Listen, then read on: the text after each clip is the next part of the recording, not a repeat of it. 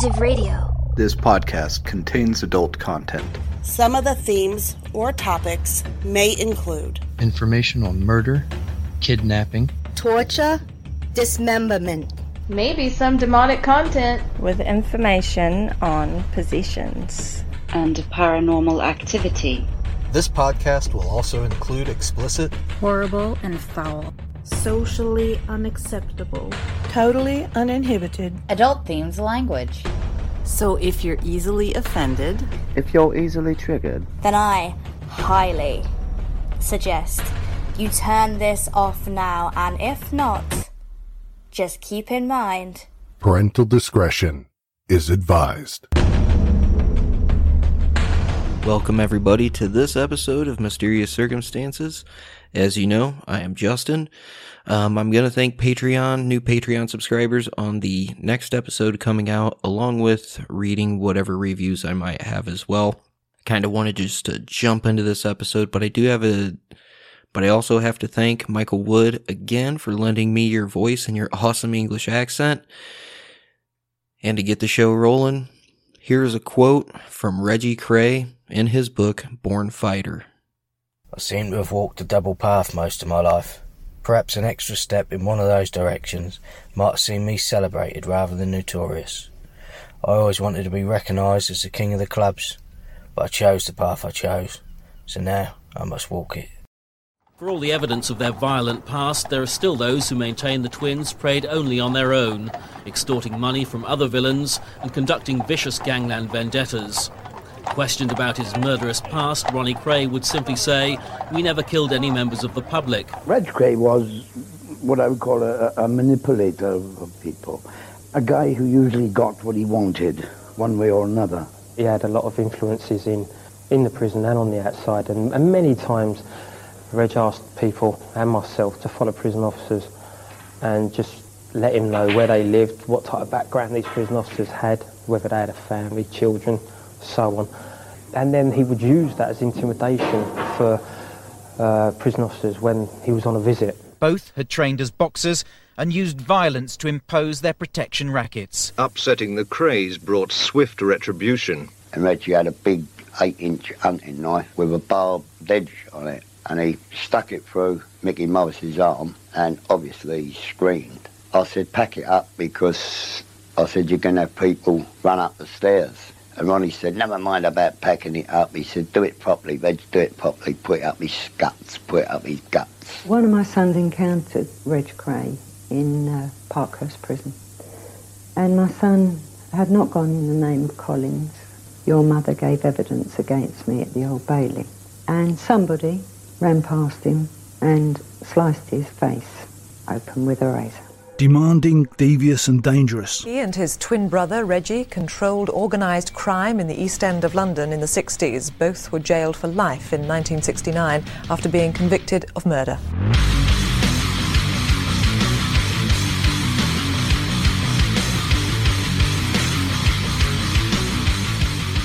All right, let's pick up with part three and talk about some gangsters. First, let me state some sources again.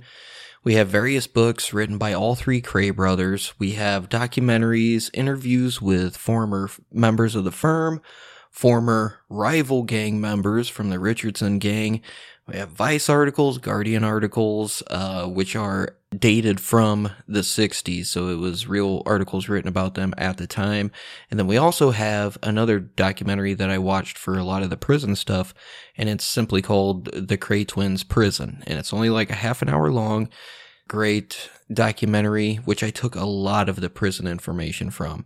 We also have The Krays, The Final Word, which was an interview that Reggie did 12 days before he died. It's two hours long and I cannot suggest it enough. It is a phenomenal documentary and it gives you a lot of insight from a lot of different perspectives. So go check those out. So when we left off in part two, the Krays were getting ratted out. There was a lot of stuff going on. And on May 9th, 1968, the police arrested the Kray twins at Fort Vallance, which was their mother's place, and all their accomplices and members of the firm were also rounded up.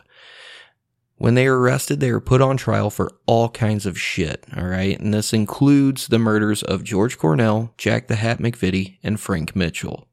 And the authorities were trying to get Albert Donoghue to confess to killing Frank Mitchell, which led Albert Donoghue to become a crown witness and testify against the Kray twins.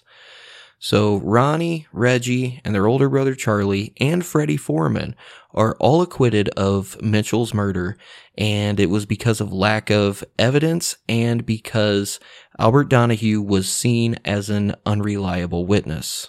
Now, Donoghue and another member named John Dixon, who was Ronnie's driver, they ended up pleading guilty to harboring Mitchell, and they ended up getting an 18 month sentence and a 9 month sentence.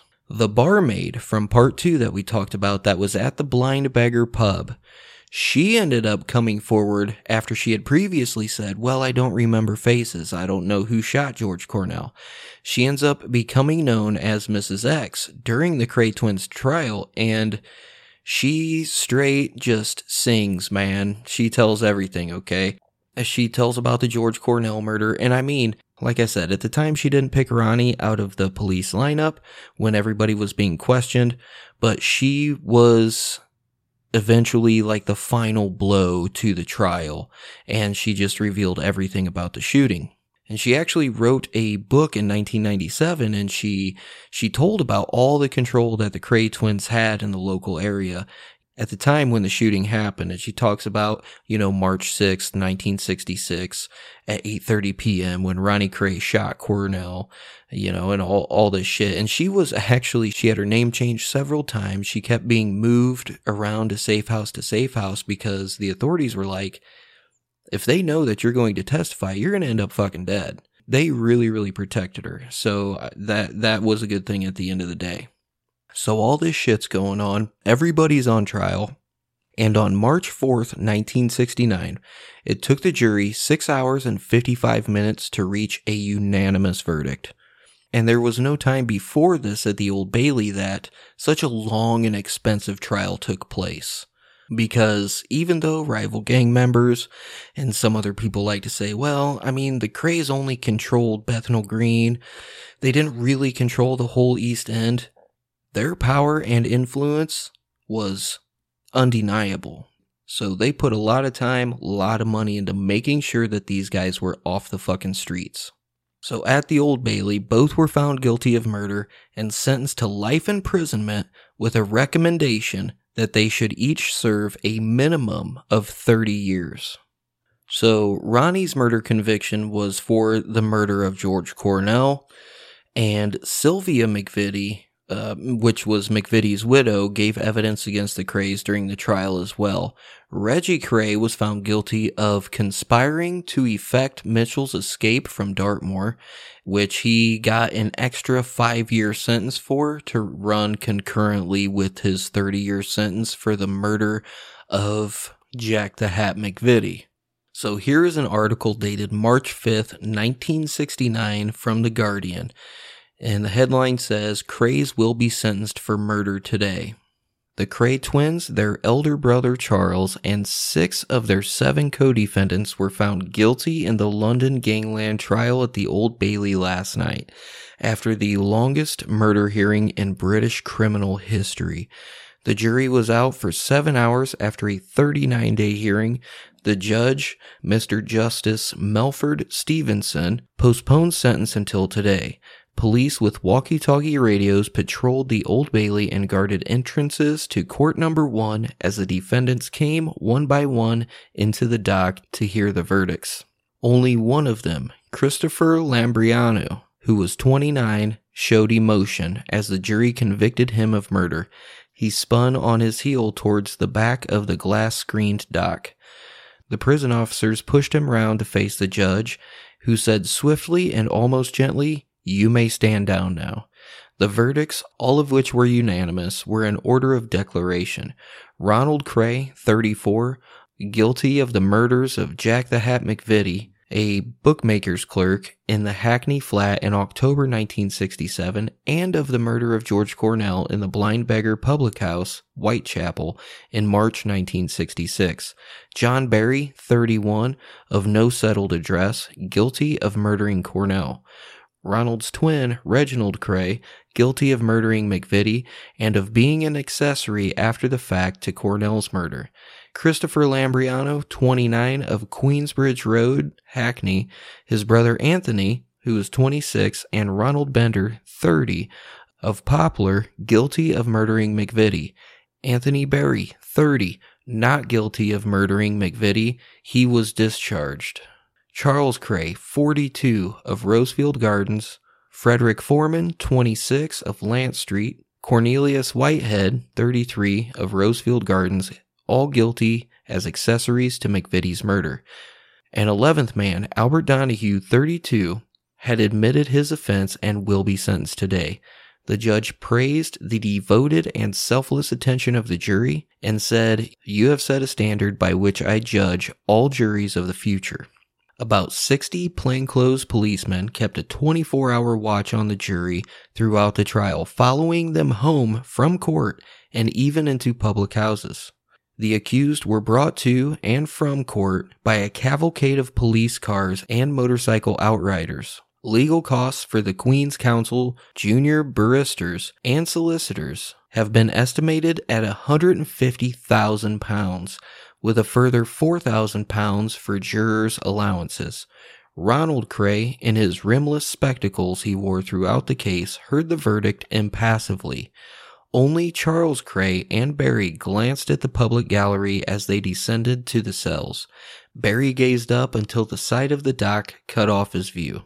And here is some audio clips of different people talking about, you know, the trial and them getting convicted. And one of them is even Albert Donoghue talking about why he decided to testify against them.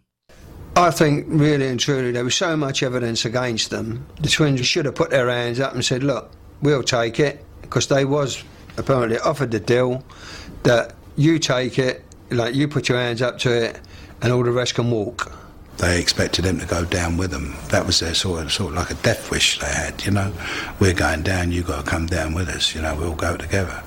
That's not right. They wasn't re- responsible for what the twins did. When each of them was arrested, I interviewed them and said, look, this is your one opportunity. You will never get another. I'm telling you now that I'm going to charge the Krays with murder, and there may be other cases as well. You've now got the opportunity, if you choose, to come on the side of law and order, to make a statement to me and tell me all you know about the Krays, and this is the only opportunity you'll get. All of a sudden, you've got their own cousin, Ronnie Hart, done the right grassing anyway. He's told them exactly what's happened, and about half a dozen more of the so called heavyweights on the firm have all grasped one another and grasped the twins. Well, this was a disgusting trial in that sense, that the number of people who were singing, betraying, I mean, it was really grotesque. And people who I'd met six months before as staunch friends, buddies, allies, whatever they were, of the Krays, members of the firm. And suddenly there they were, you know, large as life, saying how dreadful the Krays had been. I pleaded guilty because I had no chance. The charge was harbouring Frank Mitchell. And I told him, never read what it was all about. And then he says, Can you tell me about the Cornell? I said, Yeah. And Ronnie said, We got Scotch Jack is going to take Cornell's murder. Ronnie Hart is going to take Jack the Hat. And we want you to take Frank Mitchell.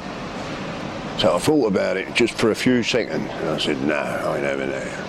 Of course, you can't ask a man to do that. What man, what, what sane man's got to say, yeah, I'll, I'll, put my hands up to a murder and get a life sentence for something I've not committed? I mean, it's ridiculous to, to even think it, you know.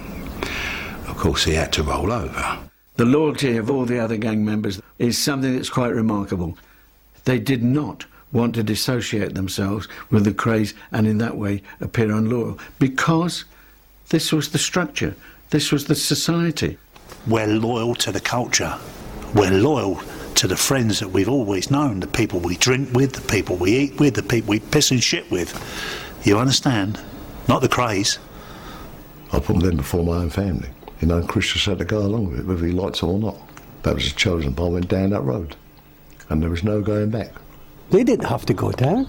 They could have done what, they, what Albert done and what I done. They thought, well, the twins will get us off of this. They've got good lawyers, good barristers, plenty of money about. Plenty of money about for them. God knows what they paid. The rest of them had to get legal aid. Now, here's a few things I'm going to talk about, okay? When you talk about like the defense, the, the lawyer that defended the Krays, he has a lot of things to say about the judge in this case, the Melford Stevenson. He said that anytime somebody would bring up something like the, you know, to the defense wise, the judge was not even going to hear it. He's like, he already had his mind made up when the Krays came in. And as soon as they were on trial, it was already going to be a guilty verdict. There was no arguing it. Like they would present evidence and shit or bring up the fact that there was lack of evidence. And he said the judge would just roll his eyes and just not even listen to the shit. And another thing too, Charlie Kray in his book, Charlie Kray was sleeping in bed when the murder that he was convicted of happened. And he still got 10 fucking years as an accessory which is kind of shitty. So like Charlie Kray was doing his 10 years and he was pissed off because he had nothing to fucking do with it. There was no evidence against this dude for that particular murder. And he talks about it in his book. But nonetheless, the twins go to prison, but it does not stop them from doing everything. All right.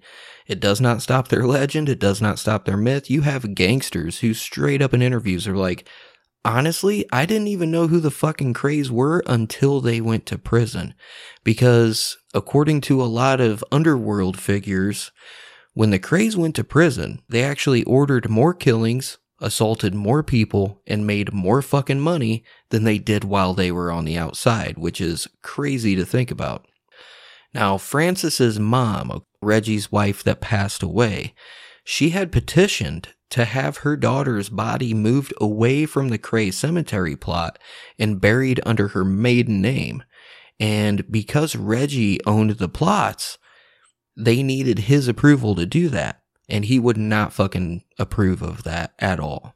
So both the Krays write best selling books about their lives. All three of them did. And in 1990, there was a full length biographical movie called The Krays and that was released. And you can find this movie for free, and it is a great movie. I know everybody talks about the movie Legend, but dude, in 1990 when they made The Krays, that was a great movie. You know, they, they had all these fucking schemes going on while they were in prison, and that includes a bodyguards for celebrities business. And they were running this from prison. And supposedly Frank Sinatra was one of their clients as well, which, which is pretty damn awesome. So before we go any further here, before I start telling some prison stories, let's have a word from our sponsor. Take a few minutes, grab yourself a drink. You're gonna need it. Meet you back here in a few. So this episode is brought to you by Stereo App. And I know you're probably wondering, what the hell is Stereo App? So check this out. It is an app that you can download right to your phone you can go to stereo.com slash MC podcast, right? I got a link in the description. So you download this app and every Sunday at 7 p.m. Eastern, I'm going to go live and you can be involved in the conversation. It's a way for you to join me. You can ask me questions about certain cases I've covered, certain historical figures. I can be able to go a little bit deeper in detail on some of the things that I had to leave out in certain episodes for like length of time and, and other things like that and it is such a cool conversation app. And another cool thing is too, is I need two people to go live so you can be that person that is on there live with me, taking questions, having a conversation with me about whatever topic you might want me to talk about, whether it's related to my latest episode or something that I have covered in the past. Like I said, you can go to stereo.com slash MC podcast, or if you're already on stereo app, you can find me at MC podcast. And as soon as I go live, you get a notification. So bam, you're right there in the conversation with me. It's, it's a way for the listeners to be more interactive and in real time, you can ask me questions or we can talk about whatever you want on there. So it's, it's a pretty awesome app. I've done it a couple times now. I honestly enjoy it. It's really, really cool. And it's not like you're paying anything for the download either. It's totally free. Just download it, follow me, or you can go to stereo.com slash MC podcast and catch me when I go live every Sunday at 7 p.m. Eastern Time and be a part of the conversation with me. Go check it out. Go download it now. So at first the twins are taken to a special unit at Brixton Prison, which is very secure. They didn't have any incidents there except for a guy named Joey Kaufman. Joey Kaufman had serious mafia connections in New York, okay? And I don't know what he did, but Kaufman was sitting on the edge of a table reading his newspaper, and Reggie came up and hit him through the newspaper with a left hook and broke his fucking jaw. But other than that, I don't know what the dude did.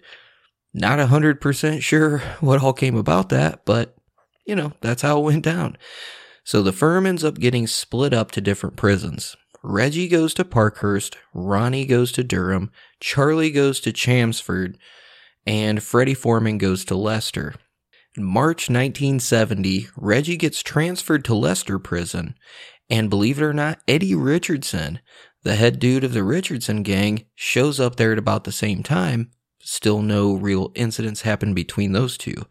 Ronnie is at Durham, and at this point, he gets into a fight with an inmate doing life in prison. Okay, the other guy ended up getting transferred, and Ronnie got like a fine. Like he had a canteen fine, which is basically the same thing as commissary. He was docked like I think five pounds or something like that. And while they're in prison, there is a huge list of like 50 fucking people that are not allowed to see the, the Kray twins. And that includes, uh, one of the authors that wrote, wrote a book about them. So the Kray's mom knows how her boys are, so she starts petitioning to get both of them at the same prison. And originally they said no. But because Ronnie was starting to get out of control at Durham with his mental illness and, and violence, they ended up approving it because they figured Reggie could come in and just kind of calm him down and watch over him, make sure he's taking his meds, shit like that. So in February of 1971, Ronnie goes to Parkhurst where Reggie is. And there's quite a few things that happen at Parkhurst, alright? Ronnie at one point is sent to solitary confinement for 56 days because he got into a fight with one of the prison officers. And to be honest with you, it's kind of justified. Like Ronnie wanted his meds. Ronnie knew that he was not cool without his meds and he wanted his meds and the officer would not give them to him. He refused to give him his meds. So Ronnie fucking hit him. Ended up in solitary. Then in March of 1972, the twins go into isolation together and get out of general population. And they basically wanted to go into isolation because they were tired of being around the same old people, having the same old conversations, just the same faces, all that shit. So they're like, dude, just send us to isolation. Like, fuck all these people. So shortly after this, Ronnie is taken to a prison hospital and it was because his mental condition was deteriorating really, really fast. He was not doing good. Reggie ended up staying in isolation. Now, both of them eventually did go back to general population though. Then a year later, on April 17th, 1973, Ronnie gets caught in bed with another prisoner and he was told, you know, hey, if it happens again, you're going to go back to isolation. Like, you can't be, uh, you know, this ain't fucking Tinder, you know, or Grindr, you know, for, for, for Ronnie's sake, you know, he's like, can't be fucking all the inmates, man. So, you know, he, he calms down and shit. Now, here is a fucking crazy story, okay? And this is a straight up violent assault. So what happens is this inmate named Roy gets seriously fucked up. How this all came about was Ron was helping him while they were in isolation together. He was buying Roy cigarettes, buying him tea, you know, trying to help him through the whole being in isolation process. So after they get out of isolation, Roy starts getting really, really fucking annoying. and he's going into Ronnie's cell unannounced, you know, in the mornings, and he's not invited to be there. He's just kind of showing up. In the mornings, Ronnie liked his private time. He was not a morning person. He wanted to sit, drink his tea, maybe talk with Reggie a little bit. And this Roy dude was just, was kind of just like imposing and shit. So one day, Ronnie leaves a note in Roy's cell and it basically saying that he likes to be alone in the mornings or spend that time with Reggie or another friend of theirs that they had. And he asks him not to come in his cell in the mornings. So this Roy Grantham dude finds the note, he reads it, and he gets pissed and he goes to Ronnie's cell. And Ronnie and Reggie are sitting in there. While they're sitting there, Roy rips up the note and fucking throws it at Ronnie. And he said he didn't want to hang out with him anyway. So he basically told him to, you know, fuck off. And if we know anything about the Kray twins by now, Ronnie was actually trying to be half ass respectful about it, but Roy Grantham just fucked up. So, in prisons, and this particular one, super hard to find and make weapons. So, the twins take sauce bottles, like sauce for food. They have these little bottles, you know, that they're allowed, and they put them in towels and they break them. So now they have these little jagged, sharp knives, you know, that are glass, all right? And it's like the top of the bottle part. So the next morning, they walk into Roy's cell, and he's laying in bed. And while Roy's laying in bed, he sees the fucking door fly open, and it's Ronnie standing there. And he goes and sits on Roy's chest, and he just starts cutting the fuck out of his face with that broken bottle piece, right? Then Reggie comes in right behind him, starts slashing up his stomach with his broken bottle piece. And then Neil Adamson, who was a firm, a member of the firm, he was a Kray associate, lower level. He comes in behind Reggie. And what Neil did was he had taken a fucking broomstick and he had taped his broken piece of fucking glass on the end of it like a makeshift spear. And while the both the Krays are cutting this dude up, Neil is stabbing this motherfucker with this makeshift spear. So, needless to say, they got into some shit for that. I don't even know if Neil fucking died. I, I don't think he did because I, I'm pretty sure I would have seen it more and more articles and shit. I could be wrong though. But yeah, they messed this dude up pretty bad. So by August of 1974, they are in there for about five years now. They're starting to get a lot more withdrawn. They're in their cells a lot of the time. And you can tell their personalities are changing, especially Reggie's. And in January of 1975, they're moved from a secure wing to a normal wing, which is more laxed security. And then by July of 76, they're both working as cleaners in the prison. Then we jump to October of 1977. Both are moved to the hospital wing, and Ron's mental health starts getting really, really bad. And then on July 25th, 1979, Ronnie is finally sent to Broadmoor, which is a mental hospital. Reggie ended up staying at Parkhurst. So Ron had it way easier because he's in more of a hospital setting. He's allowed his own clothes, he has his own bed, his own little room. Everything's more relaxed. He's also a super, super chain smoker. Like this dude is smoking up to 140 cigarettes a day. That's like seven packs a day. That is a shitload of cigarettes. So then we move forward to 1981 and Reggie moves from Parkhurst. He goes to another prison, goes to segregation for attacking one of his old friends. Then on Christmas of that year, while he's in the segregation unit, Reggie tries to commit suicide by cutting both his wrists. Then he is let out of the segregation unit and he attacked the same guy again and tries to kill himself again the same way. And the prison really didn't even care. They were like, you're just trying to get attention, man. So they just really didn't do shit about it. Then on August 4th, 1982, the Kray twins' mother dies. And this is like a huge event. The twins were let out, and it was the first time they'd been seen in 13 years. And as soon as they hit the scene, they're surrounded by like 300 reporters. They were just bombarded, right? And this is like one of the reasons they didn't go to their dad's funeral was because of all the attention, all the reporters. And it's just like, hey, man, we're trying to bury our fucking mom. Like, leave us alone. I mean, dude, when their mom died, there were fucking people everywhere. It's insane. And like I said, shortly before this, he had tried to commit suicide. So Reggie's not really in the mood for this kind of shit, right? Like he's trying to bury his mom. He don't even want to live anymore. They didn't even get to see their mother buried because they were not allowed to go to the gravesite. That same year, Reggie is moved back to Parkhurst, and again, he tries to cut his wrists. He uses a broken piece of glass from his eyeglasses and slits his wrists. This time they said it was a genuine suicide attempt because he was depressed. They said that his personality at this point, like he had just lost all fucking hope. You know, he had lost his mother and he was depressed before this. So they were like, well, okay, this time is genuine then, I guess.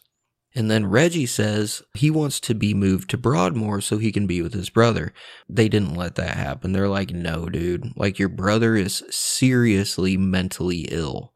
You're not. You're just, I mean, you're still mentally ill, but not in the same way that Ronnie is. So you're not going to go to Broadmoor. So this is a story some of you might like. You might appreciate this one. In 1984, Ronnie's main rival at Broadmoor was a guy named Peter Sutcliffe. And if you do not know that name, he is also known as the Yorkshire Ripper. Ronnie said, quote, he's a nonce. I won't talk to scum like that who cut up women. He knows better than to ever look at me in the eye. If I had my way, I'd deal with him properly for good. Ronnie did not fucking like this dude. Now, there's a story that says Ronnie had arranged for a guy to slash up this Peter Sutcliffe, the Yorkshire Ripper. And this guy, his name was Costello. And what he did was he took a coffee cup and just smashed Peter Sutcliffe's face with it. And this dude got a cut from his ear to his mouth that required like 30 stitches. Pretty crazy story, right? On a side note, Ronnie actually gets married twice while he's in prison. he gets married once in 1985 and again in 1989. Both marriages ended in divorce. Couldn't really understand why, you know what I mean? And then there was a, there was another story that like shortly before, you know, Ronnie died, he tried strangling another inmate. Basically, the guy was just annoying the shit out of Ronnie. Ronnie ended up getting restrained before he killed the guy, but he also felt super remorseful about it. And he said, I want to go on record and say this is the last act of violence that Ron Kray will ever commit. Now, like I said, this was, you know, shortly before Ronnie died. So he really didn't get into any shit, you know, after that. So let's go to 1986, where there's a prison report that says Reggie Kray is involved in every racket in the establishment, appearing to be a destructive godfather. He is linked to strong arming and illegal brewing of alcohol. He has also had a series of homosexual affairs with younger inmates. Now, like we had discussed in part one, I think we brought it up in part two a little bit. Reggie always claimed that he was bisexual, which he did have a lover that he was in prison with at Parkhurst. I believe it was Parkhurst. But I mean, this guy actually wrote a book. He's done interviews and stuff like that. There's plenty of pictures of them together. And so Reggie, he's in there like Ronnie. He swings both ways, so he's just pretty much trying to live his best life, I guess. In 1987, Reggie is moved from Parkhurst and then he was transferred to a shitload of different prisons, just back and forth all over until 1997. And then he married his second wife. So in 1994 95, there is a fight between Ronnie and Sutcliffe, which is the Yorkshire Ripper. And Ronnie actually caught up with him and got his got his hands on him, but Sutcliffe ended up winning because at this point, this 1994 95, Ronnie is at the very end of his life. Like he died in uh, March of March of 95, which we're going to get to here in a second, but he was older than Sutcliffe. He had been taking medication for so long. He was a heavy smoker. Sutcliffe kind of got the upper hand on him, unfortunately. But for those of you who hate the Yorkshire Ripper, got another story coming up about him. So on March 15th, 1995, after breakfast, Ronnie Kray said he wasn't feeling well, and nurses thought he was having a heart attack. So he's taken to the hospital and he's treated for exhaustion and anemia. Then he is taken back to Broadmoor, where he complained of feeling weak and dizzy.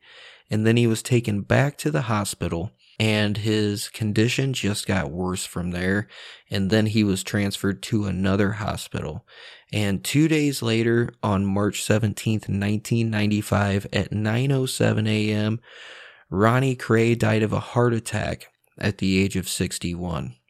And I'm actually going to play some clips about his funeral and some various gangsters and people talking about Ronnie. Thousands of people lined the streets to watch the funeral procession. The horse-drawn hearse and the long cortege were there for one of the East End's most notorious criminals, the convicted murderer Ronnie Kray. His twin brother Reggie was allowed out of Maidstone prison to pay his last respects. The funeral route took the procession along streets the Kray twins used to rule with their own brand of terror and protection rackets back in the early 60s. He would see threat everywhere. And this is what made him so ferocious and so dangerous because from a quite innocuous sort of remark or glance, suddenly Kray would, Ronnie Kray would turn on someone. He had very good principles. Principles that wouldn't agree with some people, but certainly principles that agree with me.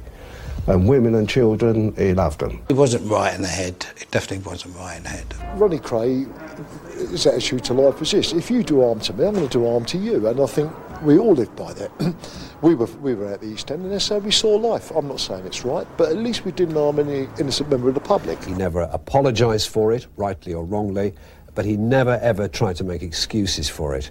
And when he looked back on it, he always said he regarded it as a wasted life. Now, supposedly in 1997, two years after Ronnie died, Reggie supposedly arranged for revenge on the attack against Ronnie. And in March 1997, Sutcliffe, the Yorkshire Ripper, was stabbed in the eye with a pen by a fellow inmate. So there's that. A little bit of retribution. Fuck Peter Sutcliffe. But uh, also in 1997, Reggie starts having parole hearings to get out. The shittiest part about this timing is that there were a bunch of documentaries made. These were made towards the end of, you know, like in the 90s, some in the 80s. And unfortunately, because of former associates of the firm and friends of the Krays talking about some of Reggie's involvement with shit, specifically Freddie Foreman talking about Reggie's involvement in the Frank Mitchell escape, his parole hearings are not going good. All these people saw these fucking documentaries. It actually went against him during the parole hearings. So then in April 2000, Charlie Kray dies. Reggie is let out for that funeral. And at this point, Reggie is dying as well. He had been complaining about stomach issues for two years, all right, at this point. The prison officials and doctors kept telling him it's not cancer, it's not cancer, you know, da da da. But it was cancer. And in August of 2000, Reggie Kray collapsed in a cell and he was taken to the hospital and he had this huge tumor removed. And he would not be lasting much longer. He was actually released from prison on compassionate grounds after being diagnosed with terminal bladder cancer. He had served 32 years before he was released. And then on October 1st, 2000, at the age of 66, he ended up dying just a few weeks after he was released. But 12 days before his death, he gave this huge interview, and I referred to it earlier. It's called The Final Word, and it's it's an amazing documentary on YouTube, totally free, highly suggested. It's 2 hours long. And here's a few things he said in there towards the end of the interview about life in prison. Do you feel that death is the only way they would release you? Do you feel they wanted to keep you in there forever?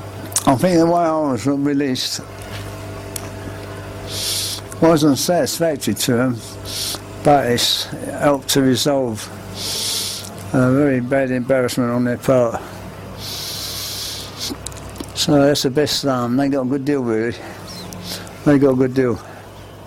They found a way out, but I still feel in front of them. Prison life is a waste of time. Um, I get letters from all over the country. These kids write to me, and um, I advise them. It's very difficult when kids got nothing to do harm and they've got no money, um, and they've got all kinds of social problems there. So it's easier to say than it is done. But speaking speaking from my heart to them, I'd like to see them stay in prison. But whether they can do so, I don't know. Some will make it and some won't. So, you know, the whole life might have been glamorous for about 15 years for the Kray twins. But in 1969, it all came down. And to be honest with you, like people, I know a lot of people, I get a lot of comments, I get a lot of emails about, you know, me romanticizing these guys and building up their legend. I don't build up anybody's fucking legend, okay? I'm a podcaster. I do episodes on legend. These people are already have they have their reputations, they are already historical figures, okay? My job is just to tell you about the shit. Whether other people romanticize about them, not my fucking problem. I'm literally stating nothing but historical facts. How people perceive it, how people take it, their attitudes toward it, not my problem. All right? So, I wanted to include a clip of a bunch of people basically talking about the Krays and their life and their life in prison. They were literally in prison as long as they were free. Reggie did 32 years. Their life was not that spectacular. I mean, yeah, granted, you know, prison at a couple points in time probably wasn't that bad, but they didn't have their freedom. They were never getting out. There was no way. So basically, I put a bunch of audio clips together of interviews with former associates, lawyers, former rival gang members, and it's like the Krays story should be seen as a cautionary tale. And unfortunately, it's not because you have movies like Legend that came out, which, you know, they build it up, they romanticize it. Eh, badass movie, don't get me wrong. Absolutely badass.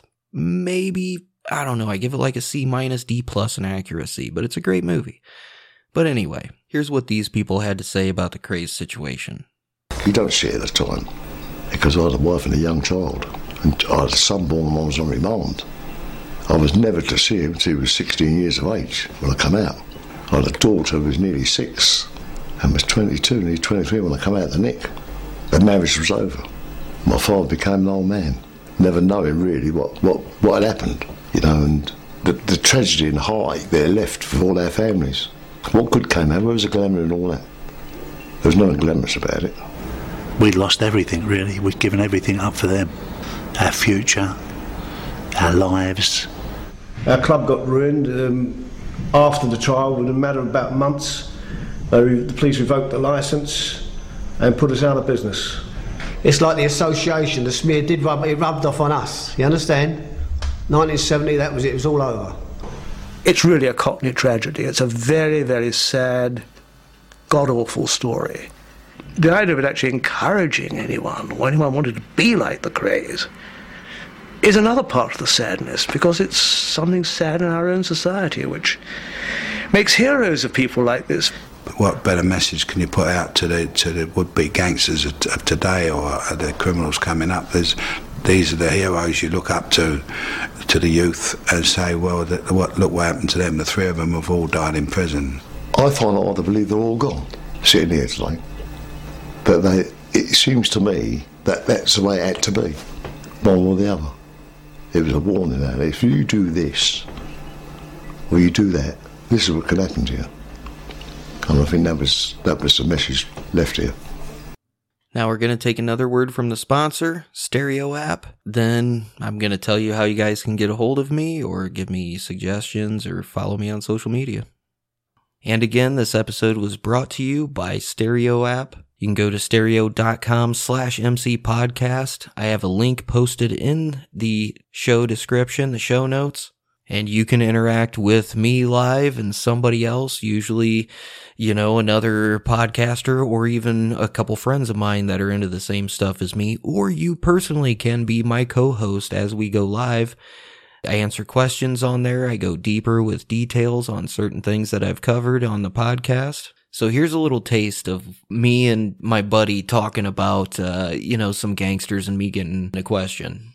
No, they all they did was rule Bethnal Green, and I'm like, I I understand that, but like you have members of the Richardson gang that came out and they're like, nah, man, these dudes were pretty fucking legit. You didn't fuck around with them, but they wouldn't hurt anybody that wasn't in the criminal lifestyle. You know, Right, like women just- and children were off limits, and unless you were a criminal, they really didn't fuck with you. Yeah, speaking, uh, you said Bethnal Green. That's a. I just listened to, actually, just finished listening to a show about a guy named uh, Lenny McLean, who hung out in that area. What a crazy story that guy had. His whole life was was absolutely crazy. Who do you think is the most overrated gangster? I mean, it, it's so hard because like they're all interesting. As much as I'm probably gonna get shit on for saying it, John Gotti. Question I have for you guys is what do you guys think of the Delphi murders and why they haven't been solved?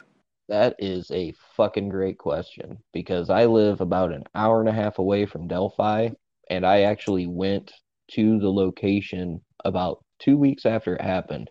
My opinion is that See, that's how easy it is. It's pretty awesome. I really suggest you download it. And like I said, you can join me live every Sunday, 7 p.m. Eastern Time. Get in on the conversation with me.